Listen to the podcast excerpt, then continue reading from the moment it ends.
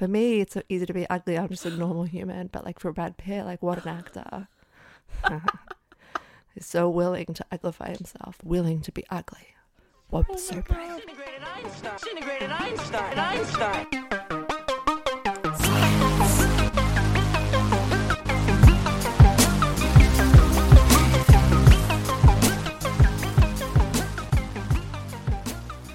Welcome to Science at the Movies, a podcast that looks at the role of science in some of our best loved and most hated movies. I'm Abby. I'm Frida, and this week we are talking about Terry Gilliam's 12 Monkeys. A good movie. Yes, Indeed. good movie. So, what up, Sam's with a silent T? You haven't forgotten, have you? I do tend to forget everything. do you know how I noticed something when we've um, played quite a few episodes that I keep forgetting that we release an episode every two weeks? Do you notice that I keep you do. I couldn't see you next week, and you're like, not next week, and I go, what do you mean? Oh, sorry, two weeks. I do forget everything. Um, speaking of Oh. our our Sams, Yes. there's one special Sam out there that I want to Oh, talk yeah. about. I want to dedicate to special Sam out there, Pam, because Pam rhymes with Sam. Pam. Pam is our very special friend who's actually a frontline worker, battling Yes. COVID for y'all. And Go, Dr. Pam. go Dr. Pam. Pam actually did visit our office when we were working together. Oh my god, yes. I really enjoy introducing Pam as a clown doctor because she's a comedian and a doctor, and I have introduced her as a clown doctor before. Um, anyway, she's working on the front lines. Go Pam. Apparently, she's listening to this podcast on her commute, which Yeah. we are not worthy. We are not worthy. So, Pam, this is for you. Thank you, Pam. Yes.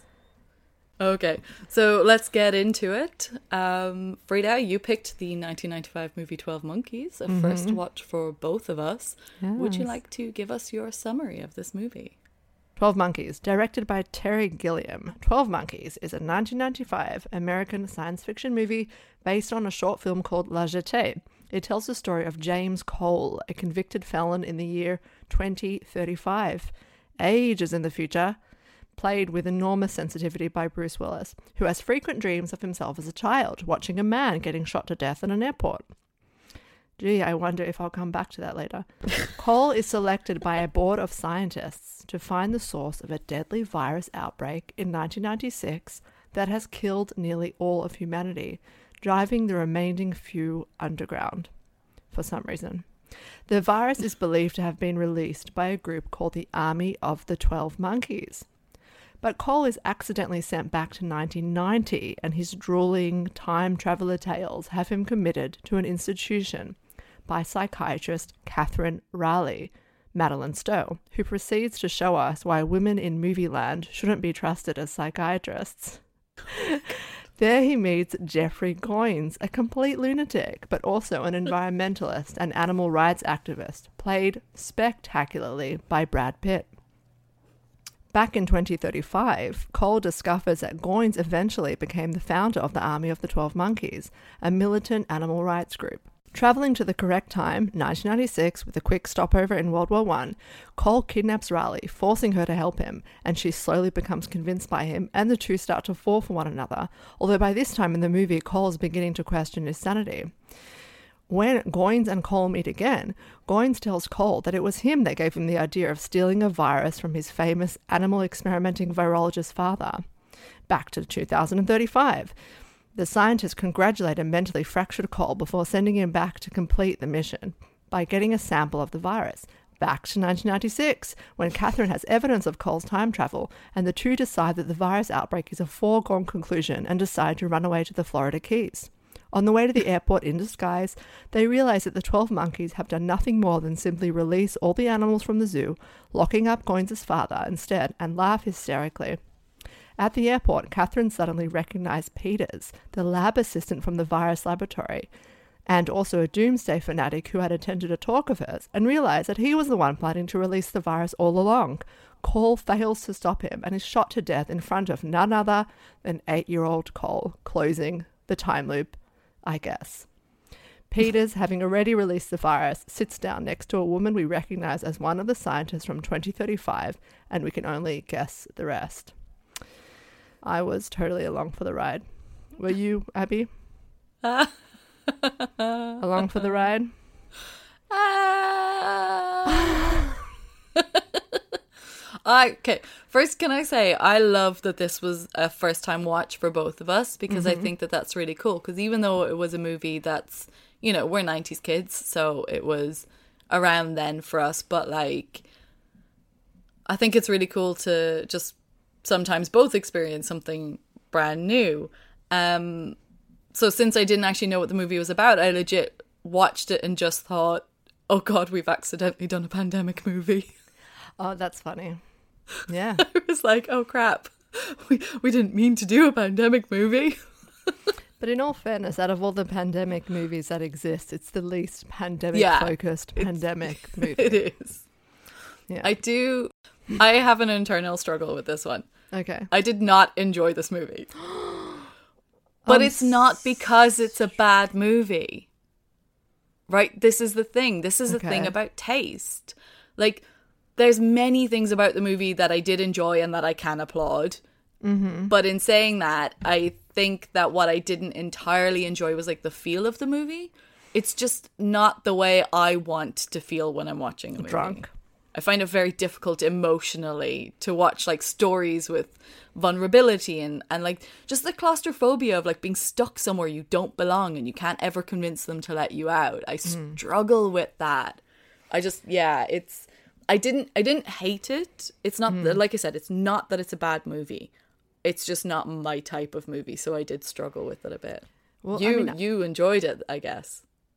it Did you? was the kind of movie, first of all, that I don't think is really made by Hollywood anymore, but it's the kind of movie which completely transcends the genre, the storyline, the elements, the performances, the, the the elements that are supposed to sum up together and make a movie. This transcended all of that, and I'm sitting down there basically accepting the vision of the director. Um, Yeah. and it and I'm just like giving the storyline as if there is another subtext to the whole movie, which is, of course, that none of that was happening at all, and that he's mentally ill. yeah. And I think we'll get we'll definitely get to that later. Yeah. I think talking about the the mental illness um, Yeah. side of things, but I mean the movie again. I think it's transcend it transcends all of that because Yeah.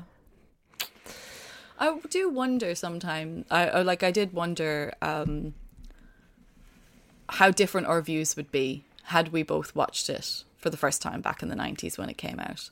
um, I would have hated it when I was younger. I think. Oh my god! I didn't think I really interacted with movies the same way I did now, like where it's sort of challenging me and pulling me in.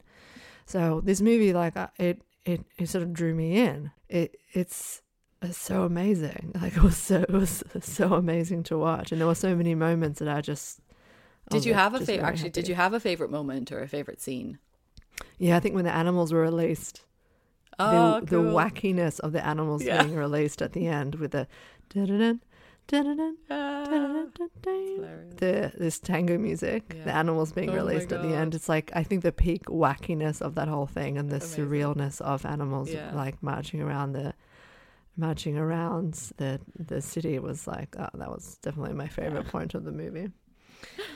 I really enjoyed the scene in the car when he wants her to play the music. Oh yeah, It was so like it was really vulnerable and like heartbreaking. There was just something about it where he was just he was like a kid.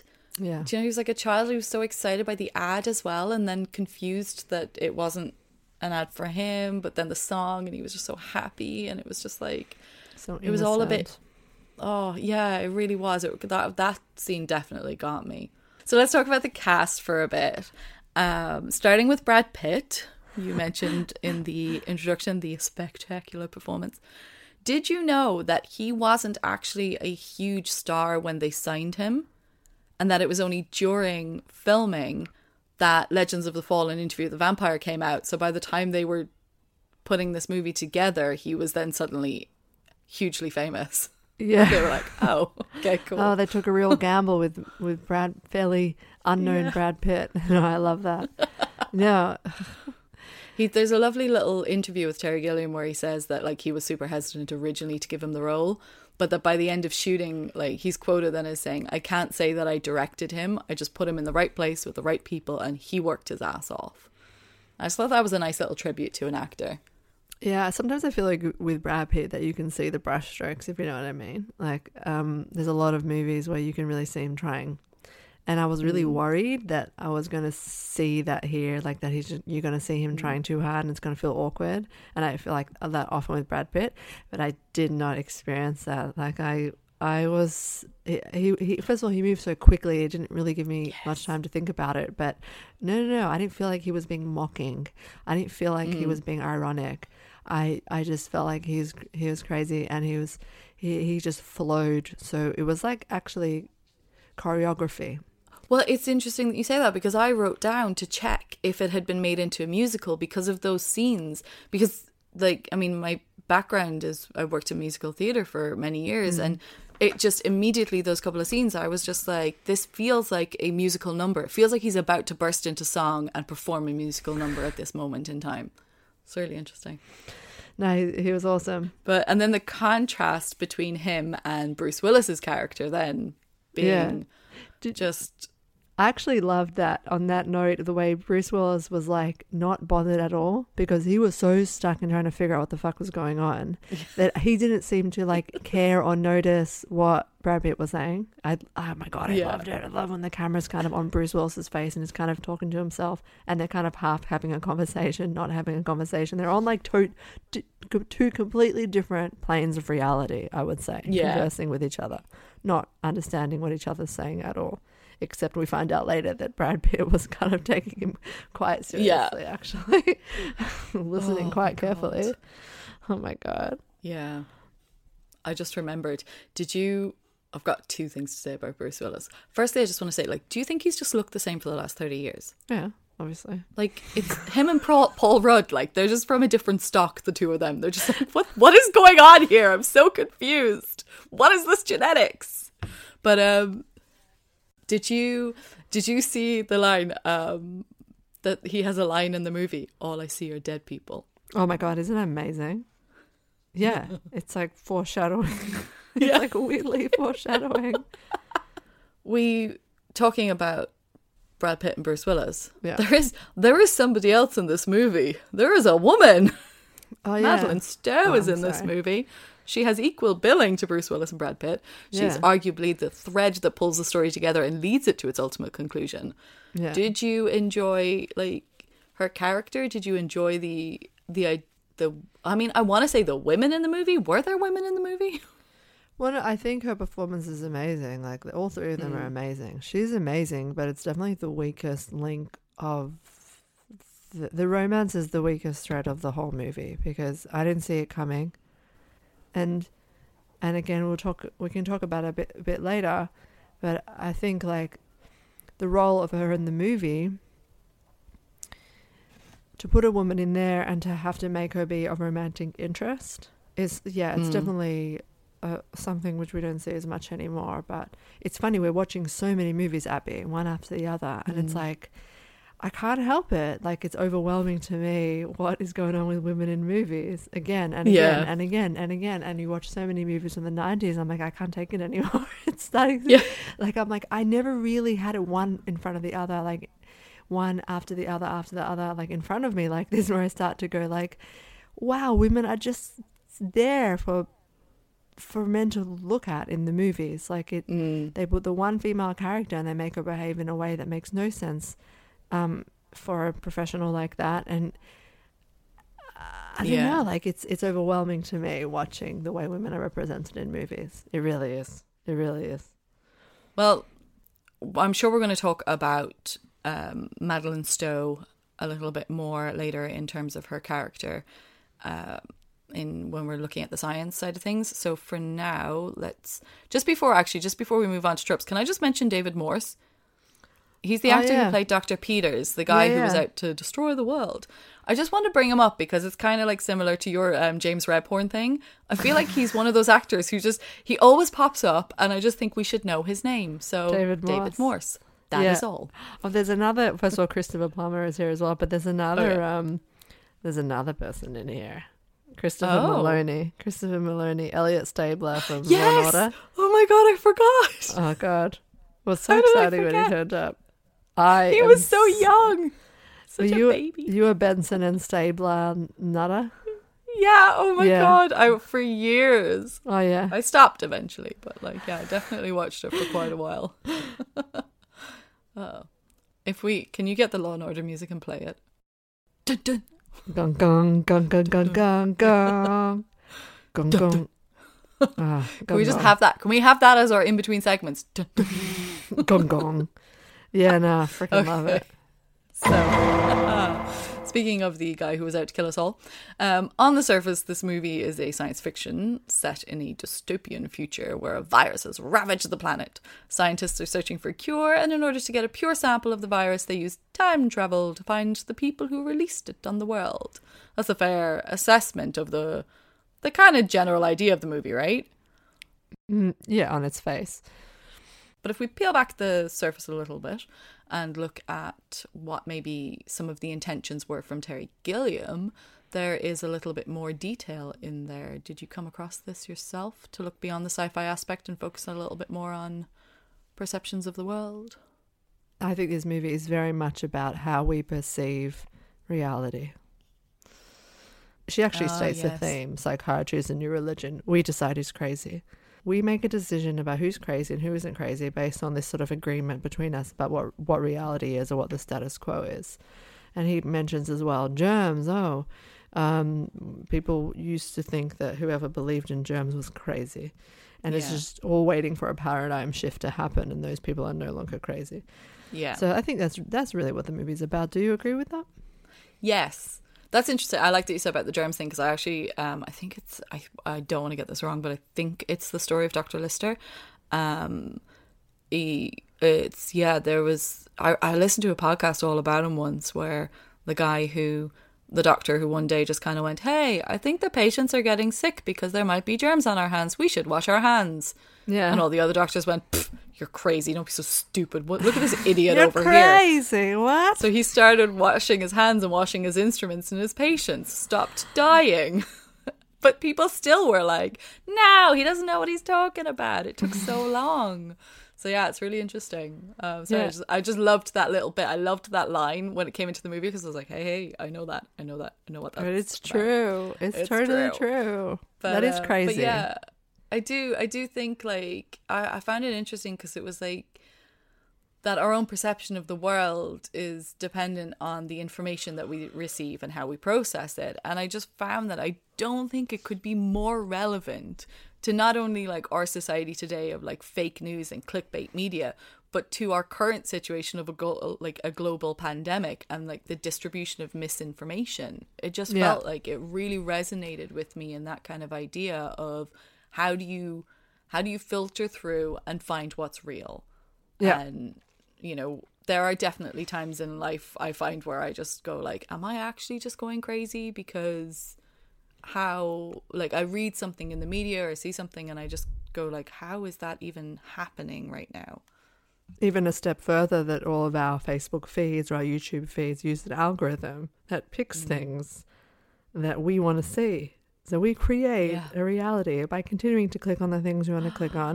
It continues to feed us things that are in line with what we want to see or what we want to be, you know, a represent representative of reality. So actually, in our own devices, looking at our own devices, especially now we're stuck in our own homes and we can't even interact oh with Oh the outside God. world, we very much get a version of reality that we want. And then we Yeah. call other people crazy. And they call us Yeah. crazy. And we all just call each other crazy because, uh, oh no, this is my reality. Wait, well, this is my reality. And you go like, oh my God, how can somebody have such a different version of reality than me? Like, that's so crazy. But like, this movie makes so much sense yeah on so many levels. It's so relevant to today. So relevant. yeah, really the- is Oh, I can't wait. I can't wait to get into this more later on in this Yeah. episode, but we're really going to get stuck into this about why right, it's well- so relevant today. okay well then so we'll uh, let's move on to our first segment of the day or trope of the week Yay. Frida, What hit your trope chords in this movie? Um, it was so hard to come up with a trope because um, it's a Terry Gilliam film. It's not going to be riddled with tropes, you know. So I had to think long and hard, and I got real meta about it. My trope of the Oh, week okay. is my trope of the week is when a handsome actor or actress becomes a bit deformed for a movie. And then they get an Academy Award nomination. Sorry. And then they get Oh an my Academy, God. and then they get an Academy Award nomination.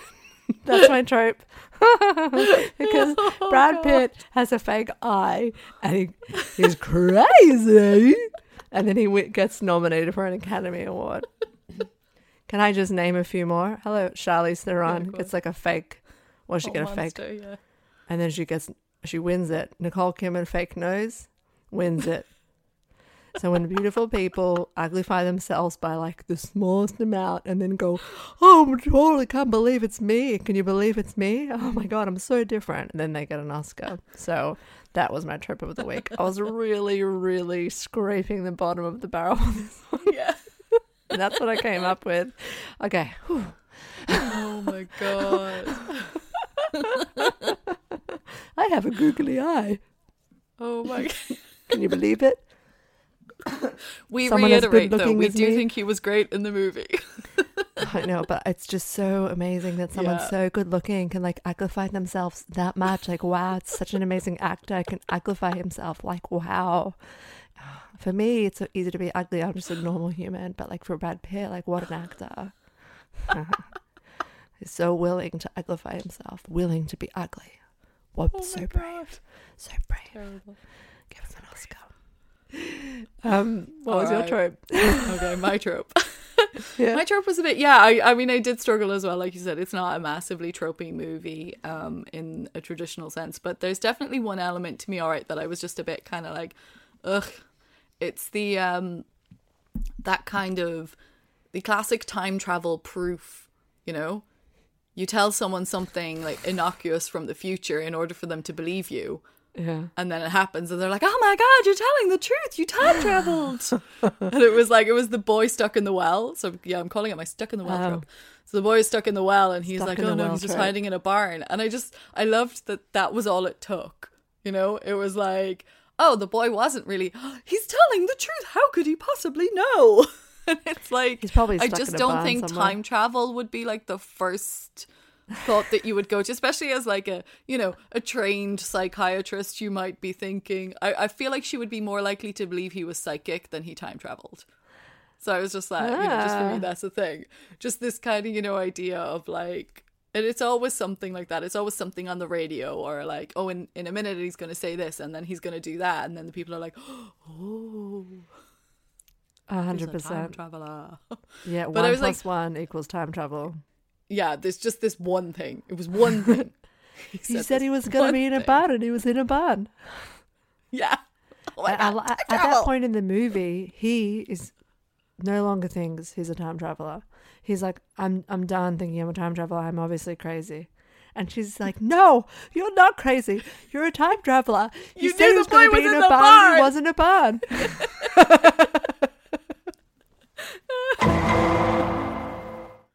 So let's get into the science aspect of the movie, shall we? There's two real like environments of science depicted throughout. There's like the futuristic lab with the bank of dystopian looking scientists set in 2035.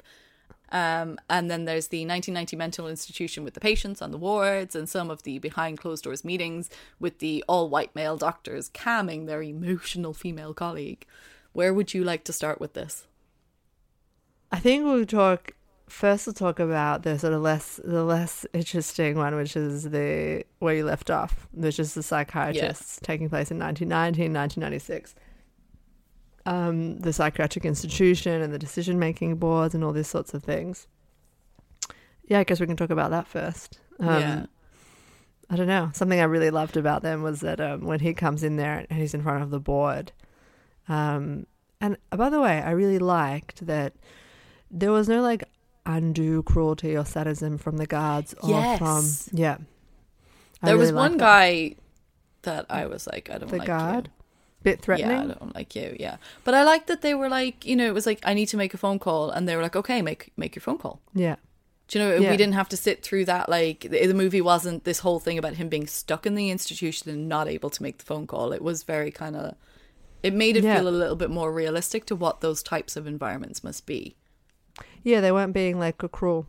Um, Yeah. and similarly, the psychiatric institution, it wasn't this bedlam Yeah. that you see in a lot of movies. It would look like it was just underfunded. And do you think those meetings, like those board meetings, things where they're having with her, is that like patient review meetings kind of vibe? Probably. Yeah, I mean, I don't, I, I, I'm not. I'm not exposed to that kind of thing in real life, so I have, I really have no idea. But yeah. yeah, it felt quite was, realistic though. Yeah, none But of it then felt you like had- undue. Yeah. But then it was obviously an obvious setup to contrast with the the the futuristic environment. Oh my god, oh, so good! It's so I've got- so good. so can I can I say about like just in terms of the set decoration, right? Because it was Yeah. really because in this in the documentary that I mentioned earlier that I was watching, um, because they were working on such a small budget, they used like old power plants and like decaying buildings, and they actually ended up working the script around the things and the areas that they found because they were just like, let's just use what we can. And there's an interview with this guy who's um, his name is Crispian Sallis, and he's the set director. Love and he talks name. about like scavenging for objects to use, like from scrap metal and anything he could come across at a flea market. And that just gave me such nostalgia. I felt it so hard because I spent nine years working in theater and like the amount of times and shows where I would have to go out prop hunting on a budget and Yeah. you're just going, you're like everywhere. You're down in the scrapyard trying to grab stuff and you're like, I can make something out of this. Or you're at all these little markets just trying to like, is there any chance you have a bowl that looks like it's from 1955? it's just like, it's oh it's an intense thing to do so i just i really felt that and i just wanted to just give a little shout out to the set decorator Crispian Ah. Sallis because i feel you man i feel you And it actually is in line with the fact that the humans have like cobbled together scientific research when they're like after they've gone underground, they're like reviving scientific research. So everything is kind of like stuck together with sticky tape. yeah That's the sense that I got. And I love how it like doesn't quite work. yeah You know? It's kind of shit. Yeah, I thought it was Oh, just a little bit shit All just a little bit shit.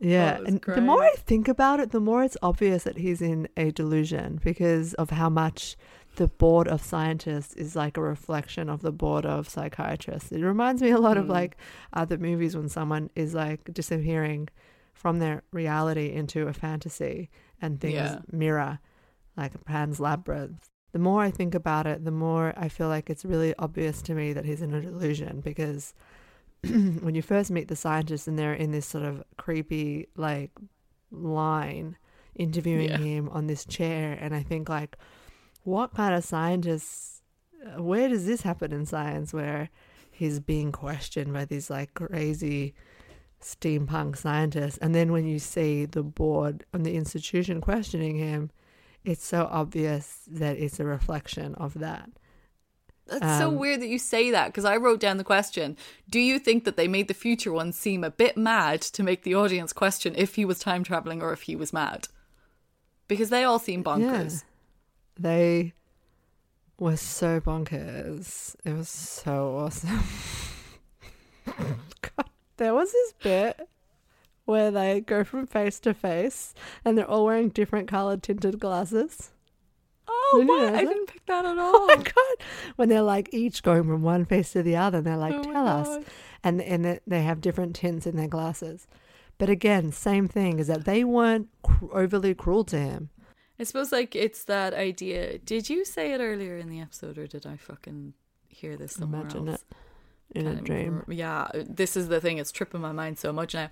Just about the idea that like um the scientists they're a bit kooky, but then they've also been underground for like 40 Mm-hmm. years and and living through this whole thing, and so they're going to be a bit kooky because you I know know.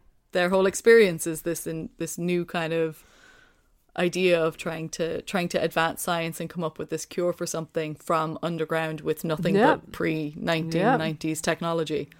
Yeah. Like, what? I hope if, I hope if this virus drives us underground, why would it?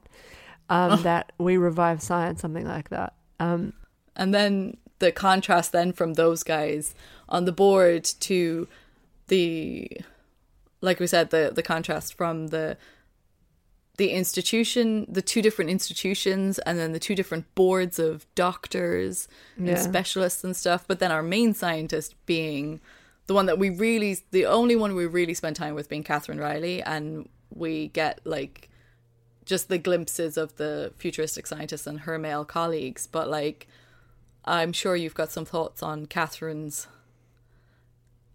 depiction as a scientist, her abilities as a scientist. I've got some thoughts on that board meeting um discussion with the with the colleagues.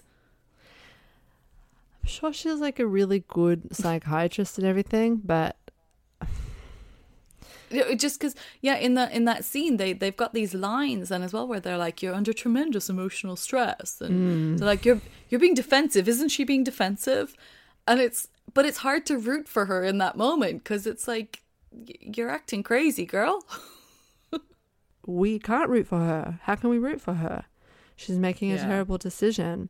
I actually found an academic um, paper about what we learn about a mental illness or psychiatry from movies, and it does talk about this trope of. Oh, this is why I didn't bring this up as a trope actually, because I have it Mm. here. I wanted to talk about it in this section, um, which is that in the real world, it says in this paper, and we'll put the in the episode notes. We'll put the link. Psychiatrists are rarely involved in a romantic relationship with their patients. This is extremely rare and it's an unethical phenomenon that has been depicted in many films. So, and we're female therapists, and it cites one of these movies, right? Um, you know, where you have a lady doctor and a patient that leads uh, to a relationship, and the female Yeah. therapists violate the boundaries of a doctor patient reality. So it's fascinating, but it really gives the wrong message about the inter- integrity of certain doctors. It doesn't happen in real life. It's not something that happens, but in the in the movie like it's- suddenly you're supposed to think that it happens all the time. Well, because it's I feel like it feeds into this idea that like women always want to fix men. Whew. Do you know, he's a broken man, and so she she needs to fix Yeah. him, and she falls in love with his vulnerability. Yeah, it's only because it's hot though. If it wasn't hot, she wouldn't. Mm, is he though? Excuse me. If he wasn't hot, we wouldn't have a story. Oh yeah. Well, it's because there has to be a love story, and how do we get the love story in? So she can't be the time traveler. Like that has to be Bruce Willis. So where else is the love story going to come? And the Ah, connection is going to come through the psychiatrist. So, So it's the it's- oh. female carer and minder, and she's there to Yeah. help him and guide him. And through that connection, and she Yeah. realizes that you oh know either You're he's so right, or she's crazy too. So yeah. Yeah, she starts to bond with him because she wants to help him figure it out, and that's so true. It's like they're writing the whole idea, like, oh, she's a woman, she wants to fix the man, she wants to help him, she's a nurturer. When in fact, I'm sure, like, uh, she would have just been terrified and and um, I Yeah. actually this is related to my what the fuck. So I'm gonna stop right there, Okay. right so shall there, we Abby. bring the conversation into the actual science bit then? Oh Shall yeah, we? but uh, oh, oh, but- oh, oh, no, no, Yeah? no. I have No? one thing about the environmental Okay. science, and I want to talk about because they cut they have very small amount of um, screen time to the virology lab, Mhm. where the viruses they're dealing with are airborne, and he's wearing like a suit, and the guy's wearing like a jacket. There's no PPE, no PPE, Abby, none. It's the PPE trap. They're just hanging out. He's like, "Hello, I'm just in my lab. We the airborne viruses, and yet there's no PPE." It's a theme. It's a theme with movies. PPE interrupts with costume design. Totally. Yeah. Anyway, that's all. So yeah, all right, okay. Now we shall bring the conversation into the science. Okay. Um, but what science are we actually talking about? There's mention of a global plague. There's the action of time travel. But neither of these are really explained or really discussed. The main aspect of the movie is like a psychological one. The science and action is related to her role as a psychiatrist and her conflict of wanting to Yeah. help him, but also feeling a gut instinct of some sort that he might be telling the truth.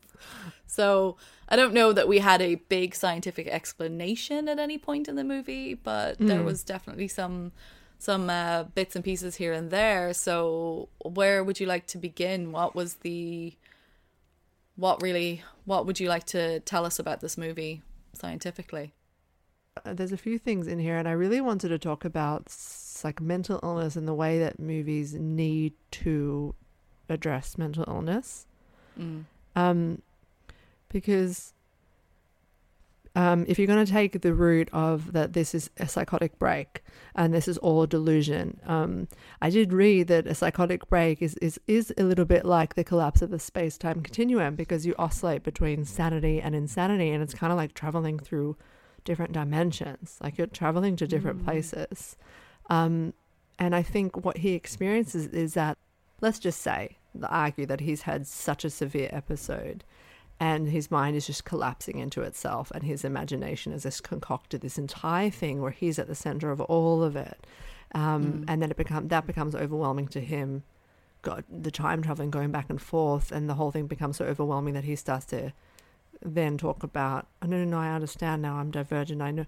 But even actually it's funny because he thinks he's crazy and then he goes you're not here. And then the time travelers the, the scientists from the future kind of convince him that they are real. And then and that's when he goes back and says i understand i'm divergent. He borrows that phrase. So what, what did you think what did you think that I think- means? I think now, just from what you were saying there as well, I think what I understand it to be is that he recognizes that he is that he is having some sort of a break and that he is creating these alternate realities and places um, with these other people that that's what his mind is doing and his mind is diverging and and making him believe he's in two places in two different times um, and that he believes it but that because he believes he's there he also has to buy into the delusion so Yeah. that's why he had to convince the scientists that he was okay and convince them to send him back because he ah. couldn't do it himself. So then they send him back. And once he gets to her, he's like, okay, I know I'm crazy. I know that that's not real. I know that they're not there, but I'm back now. And I know what I need to do to keep me here so that I don't have to go back there. yeah and then But she goes and convinces him that he's in fact not crazy Yeah. yeah yeah it, So yeah, no, that, that, that kind of comes together a bit more for me now, actually. D- didn't you get the sense that he's becoming he was so this is the thing about his performance that was so moving to me that he was exhausted fr- from it Yeah. he was broken Yeah. and exhausted from from from being that crazy and from like he he was easier he just wanted to accept that it's crazy and it isn't real than having to go through this time traveling thing but yeah the idea that a psychotic break does feel like you are oscillating between dimensions and different worlds. That's what the experience is mm. like. Different realities. I mean it must be exhausting. It's devastating. But but then there's something really amazing that i was reading about in regards to mental illness on film right? Right. because all of that what i was just explaining and the way that is set up in a movie what it does for us viewers is put us on the side of the crazy person who's ostensibly the crazy person it sets up that they are um, the messiah he's a hero he's the center of it and that's how we're introduced to him immediately only then to maybe be considering that he's crazy because I think that in a lot of movies, the mentally ill person has to either be a villain or a hero. It's very Right. rare that you just have someone who's just he's just mentally ill, and I think Brad Pitt Mm. is a really really good example of that. Like he isn't a villain, he isn't a hero. He's he is just someone who is Yeah. who is a lunatic.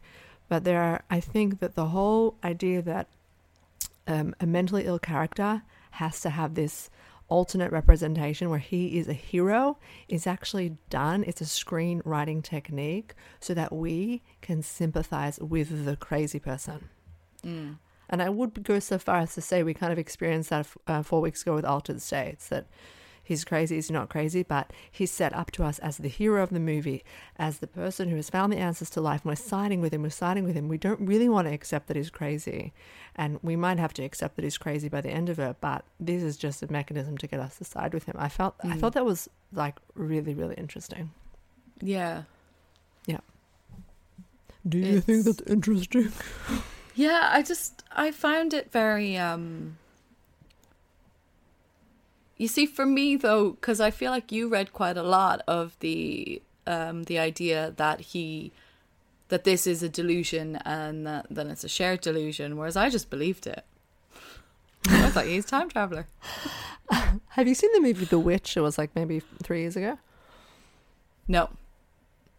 Yeah, it's a horror film, kind of, I guess, but it's about a it's about um, it's about a family, a Puritan family sent away because they're too radical and like they're the edge of edge of the woods, and there's a witch terrorizing them. And you watch the movie, and for me, I'm like, clearly there's no witch. Why? Because there's no such thing as witches. So that was very obvious to me the whole time I watched the movie. They believe there's a witch because back in the day, people believed in witches. So they believe there's a witch. There's no witch because there's no such thing as witches. And like, that is kind of how I always watch movies, which is why I really struggle with fantasy genre because I'm like, I can't. Oh.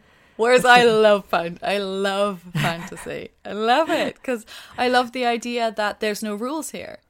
Right? Like it's it's not My like, nightmare.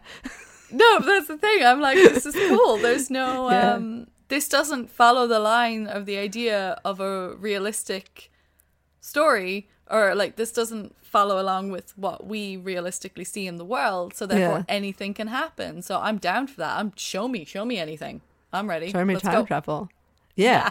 Which is the whole idea of time travel. So I watch time travel and I go, it's obviously impossible. You know, uh, so what's being shown? Mental illness, probably, you know. But it, speaking of, like, this, I guess, from your point of view and from most people's point of view, probably, it's a movie about time travel, right? So you are saying you do not believe that time travel is possible. Well, it's just, do you know, I, mean, I, know started that to I'm, read. I'm, I, I'm a scientist. I know. know time travel is impossible. Don't worry. I'm not saying that I think the it is. thing is, well, the thing is, there are so many scientists that that do theorize about this, and so like Mm. I did read into time travel.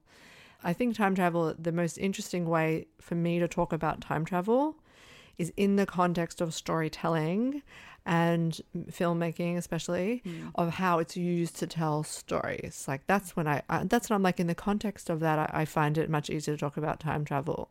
So, and I think a lot of movies really struggle to solve what's known as the time travel paradox. There are a few paradoxes about time travel. Yeah.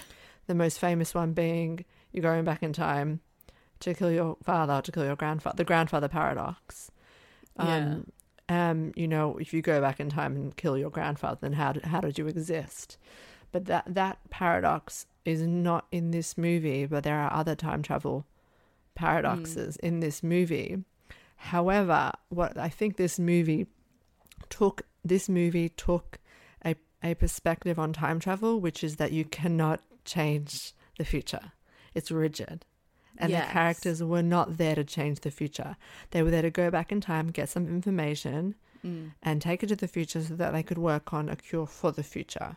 And I find that that that perspective of time travel to be much more palatable. But unwittingly, because but they do sort of tempt you with the fact that he unwittingly did cause the whole thing, which that there was a Yeah. Mm. red herring in the end, right? That he, he caused it. That would have been a causal loop, a causal loop Yeah. paradox, whatever it's called, where you You see, you travel to you be travel back in time, cause something to happen. Yeah, to me that makes it a lot does make it a lot more realistic because yeah you can't you can't come back in time and change the past because if you change the past then you never created the future that existed in order for you to create the ability to go back in time and the need to go back in time to change the past. So Yeah. you can never do that. Yes, it's Um, called the causal paradox. but yeah i just i but in terms of this i really did enjoy that aspect of it. I really did enjoy that aspect of it because it really did feel to me kind of like well yeah of course they're not gonna go back and try to stop it. They can't stop it. Like they wouldn't exist themselves to have this idea if they stopped it so yeah all right awesome i liked the way they were doing it Yeah, It, it, to me, it's the easiest way to incorporate time travel into a story is Hmm. to say, is to suggest that you can't change it because then you don't have to deal with that paradox. It's- so which, what? which you're explaining. I've, I've got a really good example of a causal loop, of, a, of the Okay. causal paradox, right? Okay, so for example, let's just say in the year 3000, Sir Ig- knows a lot, sees,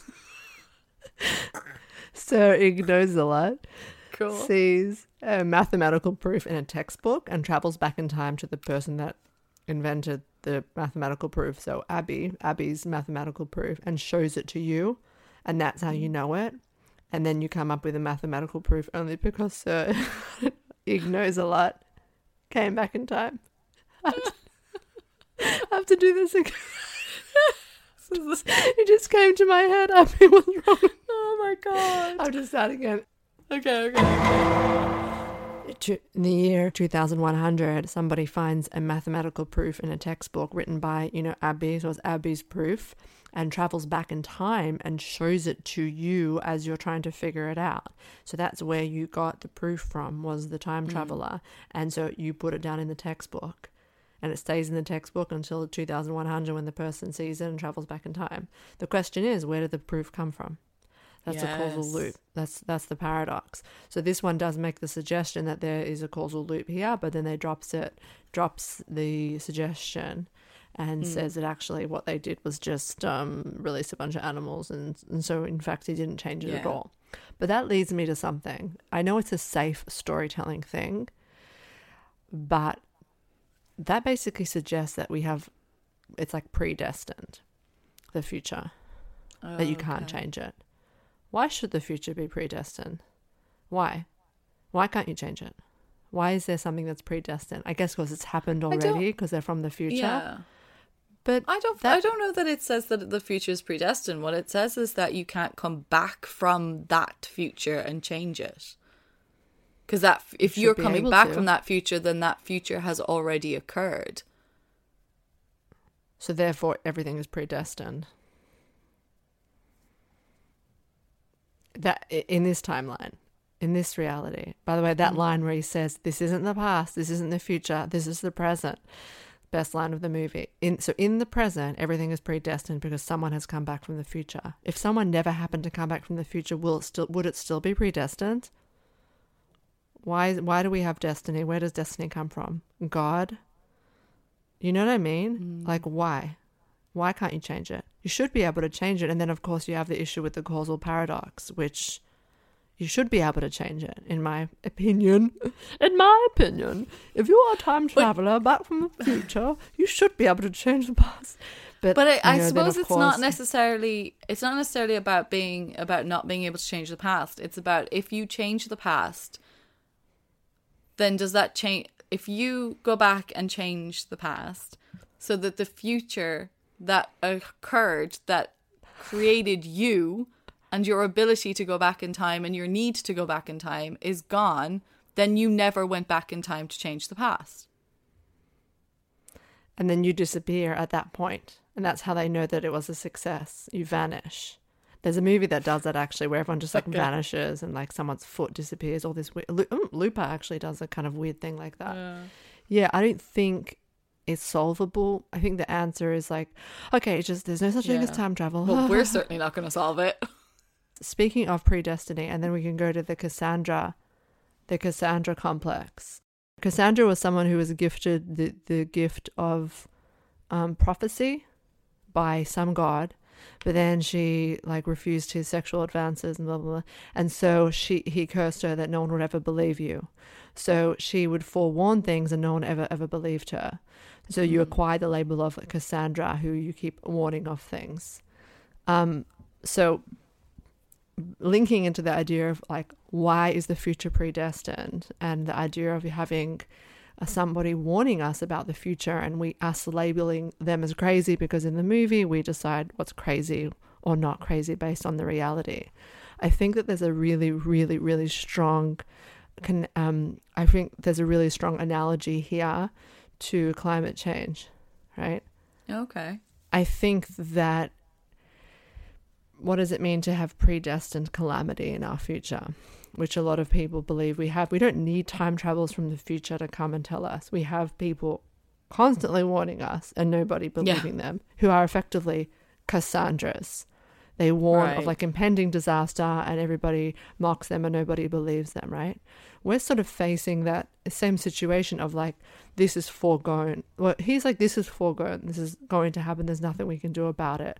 So that brought up the question for me of like, is that true? Is it? Why should it be? I think it's because of our own like failings as humans that it's going to be. Like it's not predestined as such, it's predestined because of our inability to heed the warnings of the Cassandras and to label them as Cassandras.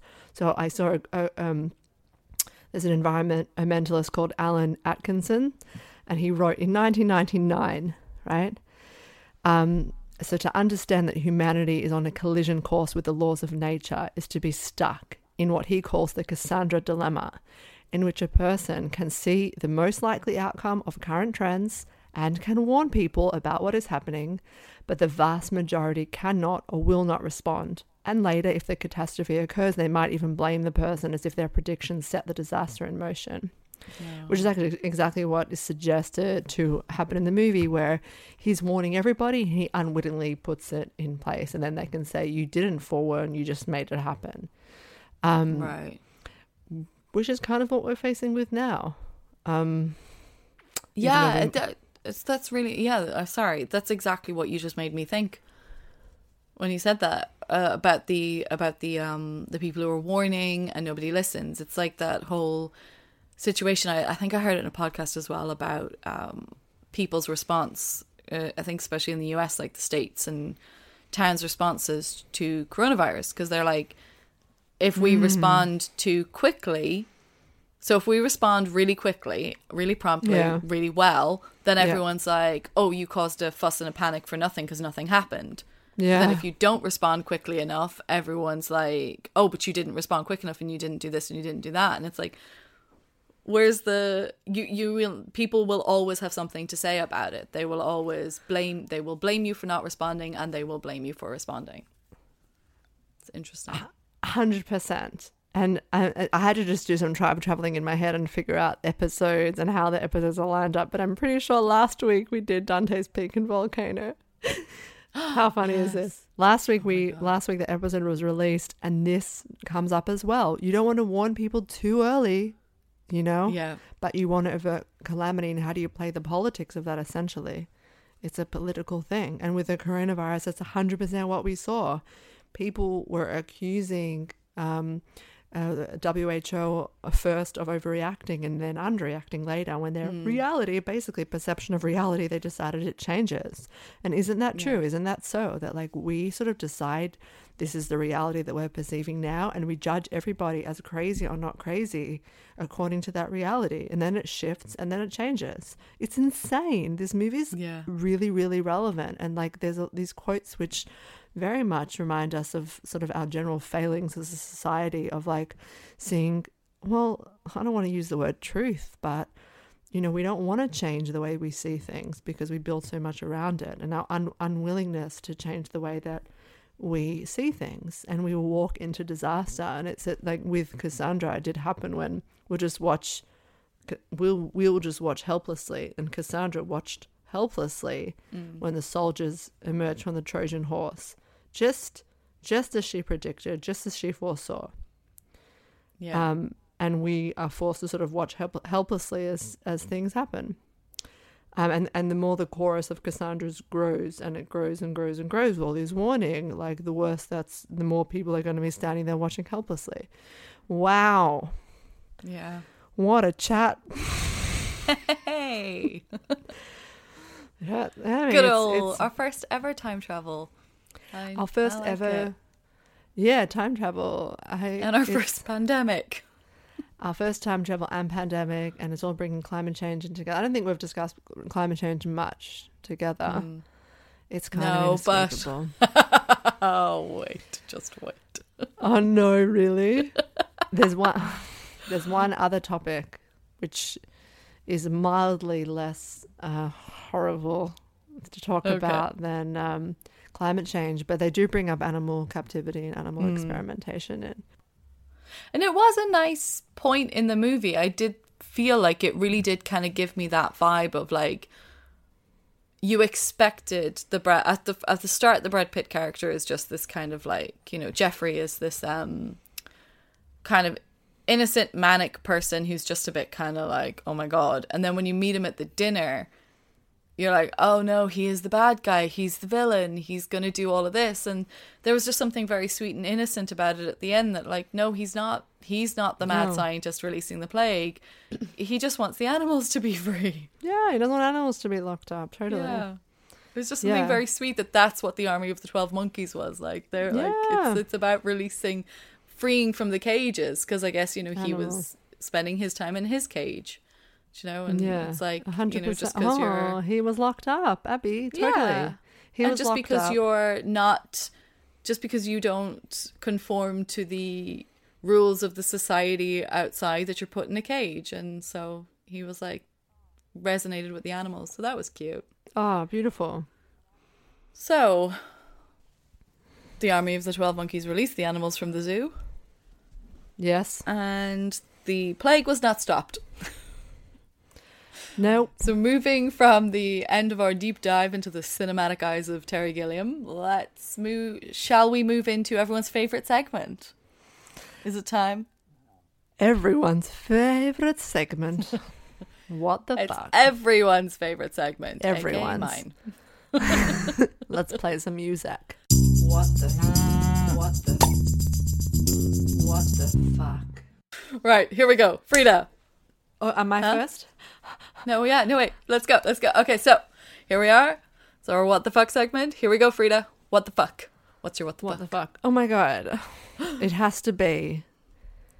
It has to be when Kathryn and James Cole are in the car and then he leaves the car to like freak out over the monkey sign and she sits in the car and goes, Should I stay or should I go? Should I go? Woo! and stays. I went, Oh, what the fuck? It's bonkers. bonkers, bonkers, bonkers. Eh, eh, no excuse.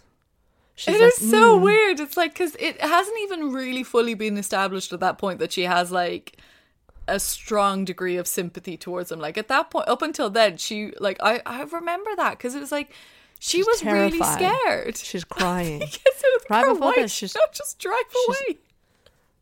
Insane. She's crying. How she's so terrified by him. I think maybe did. I'm not even. Sh- sh- sh- no, he's terrifying. He's terrifying. yeah, that was my what the fuck. Um, it's a serious what the fuck. It's a, it's a serious criticism of a movie because I was gonna I was gonna talk about when the uh, a few other more wonkier things, but that really was like. but Yeah. um, what was your what the fuck? Um, mine was I picked a moment where something happened and I just could not understand why it was happening. So my what the fuck was he ate the fucking spider. Oh my god! Oh. what was happening? I was like, why is he so obsessed with the spider? And then he's caught the spider, and then he's. I was like, why is he hiding the spider? Is he actually crazy? Is he like belong in this place right now? He's hiding the spider from Jeffrey because he doesn't want Jeffrey to know. And then he fucking ate it, and I was just like, wait, what? He's returning because he because he because he has to bring it back to them. He's giving No, them well then it, that's the thing. It gets explained later on, and then there's something like really vulnerable and sad about it. And he tries to explain that he's like, "Oh, I found a spider, but I had nowhere to put it, so I ate it." so he ate like- it. And then they're being like dicks because they're annoyed at him and they're like blaming him for not doing a good job. So I was like, "Oh, fuck yourselves!" But then, like, as they're putting him through the the time thing again to go off back, there's this that one scientist in the background, and he's like, "Pity about the spider, Cole. Try to do something like that again." it was like they were trying to give him one little bit of like reassurance. It was like, "No, you did a good job trying to." You did a really That- good job trying to eat it. That was good. That was a great idea. Yeah, but The point that I was going to pick was when he wakes up, yeah, and the scientists are like singing to him. But I, I just, Yeah. I loved it. I loved how loony they were. It was so. it was it was that visionary. scene was so weird and just the singing and then We heard the, you like, liked the baby towel. yes, little like bedspread with the Oh my bears. I God. was just like, what? It's great. I really enjoyed it. It was great. Um, we should put a shout out. Actually, we would love to our lovely, our lovely listeners, our Sam's with a silent T out there. We'd love to hear your what the fuck moments. You should totally tag us on Instagram if you have any what the fuck Yeah, moments from any of these movies. yeah. Um, right. Final verdicts. oh. Question number one is just lol. What's the what's the thing? Bechdel. Did did the God movie help pass the us. Bechdel test, Frida? It's a lol. I it it it, it not only doesn't pass it. It's really affecting me, Abby. Like I can't watch movies anymore because I get so I'm just so caught up and like I know that this is a movie a pod, I know I know that this is a podcast about science. But as I'm like revisiting movies more critically and as a female, uh, I just I just I just, I just, I just like it's like I just can't handle it. Like what I'm now noticing about so many movies, and um, is it like every single movie apart from Annihilation? is that it? Is that just What the, else? Yeah. No. Well, there's a couple that we have said past it, but just because there was like a sentence between two people. Yeah, and just, just because there were literally only two people. Yeah. You know? But there's definitely um yeah, I wonder do we need to maybe do more work in the movie choices? But then it's hard because like I we have to find the movies and you know, I don't want to just look at the a list. I mean, there is a Bechdel test list out there you can check. Um, Well, we can do. There are a couple that we have to do, and we will do. We will do. Um, Yeah. know, obvious ones. I guess. Yeah, but it's just it's just a thing. It's a thing that has happened for many many years. People are aware of it Yeah. now, so more of an Yeah. effort is being put in. Um, It's life. We are It's aware. life. Yeah, We're but aware. Just yeah. So and you know, it's it's it's upsetting for every time we do this. just have to say no, it did not pass the Bechdel test, but no, it did not. no, it did not pass the Bechdel test. So Yeah. but did it pass the here comes the science bit? Well, I mean, we didn't have the we didn't really have the here comes the science bit in Yeah. this movie, so I guess it did pass in that respect because we didn't get the stupid big explanation. But the science itself for you, Um, yeah, like I think, d- yeah, definitely, definitely, because Yeah. um, firstly, if you're going to take the time travel perspective, then I think the fact that it had like a closed um approach to it, that we don't change the future, we just go in to get a sample and come back. Like I think there's no causal paradox, and we feel like if you're going to tell a movie uh, something about time travel, but then of course if you look at it like a delusion, which um you know i i do. You think it is, yeah, um then doesn't you know obviously it doesn't matter because we're talking Mm. about the fact that he's he's concocting something in order to cope with his you know his psychosis psychotic break or whatever he's experiencing is unclear um and so from that point of view sure. yeah, that's fair. why not baby yeah, I think I think I agree with you. I think it was um I think I think it was done quite well. The you know the the actions of Kathryn as a scientist herself was not where I would be going with the idea of it, but the science itself was pretty all right. Uh, Final verdicts. Do you want to give it some monkeys out of i'll give it 12 monkeys i'll give it four and a half out of five Ooh, that's a big Just- number, man. Yeah, it is. I mean, this movie's amazing. It's it's such an amazing movie, and I want more movies like it. Although I won't I won't make you watch them, but I I just think the half a star for me is lost because there's a bit like there's some plot problems with the like Kathryn having memories of her future. What does that say? And also just her decisions and her representation as a psychiatrist falling in love with a hot patient. It's it's inappropriate and um you know it's not fair to psychiatry. What's your verdict? Um, I am gonna go with three and a half monkeys, three point five. Okay, that's actually a Um, big big score.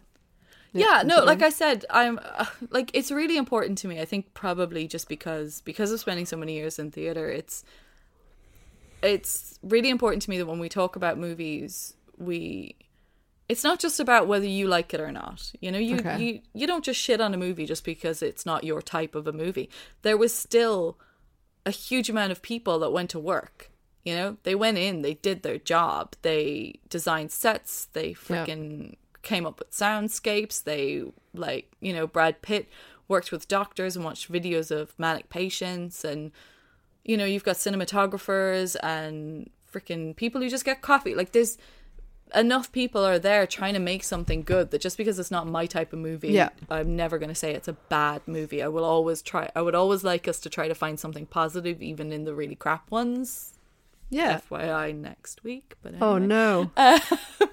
But yeah, so I do think like 3.5 because it's a good movie and it just loses Yeah. the stars for me, the monkeys for me, just because it's just not my type of movie. So, and for me, Yeah. it's about how a movie makes you feel. And because it's not my type of movie, it didn't make me feel the way I want to feel watching a movie. And if it, if I, Yeah. that's probably the reason why I've never watched it because it's never been something that's um, really kind of sang to me. But I'm glad I watched it. I am happy I watched it.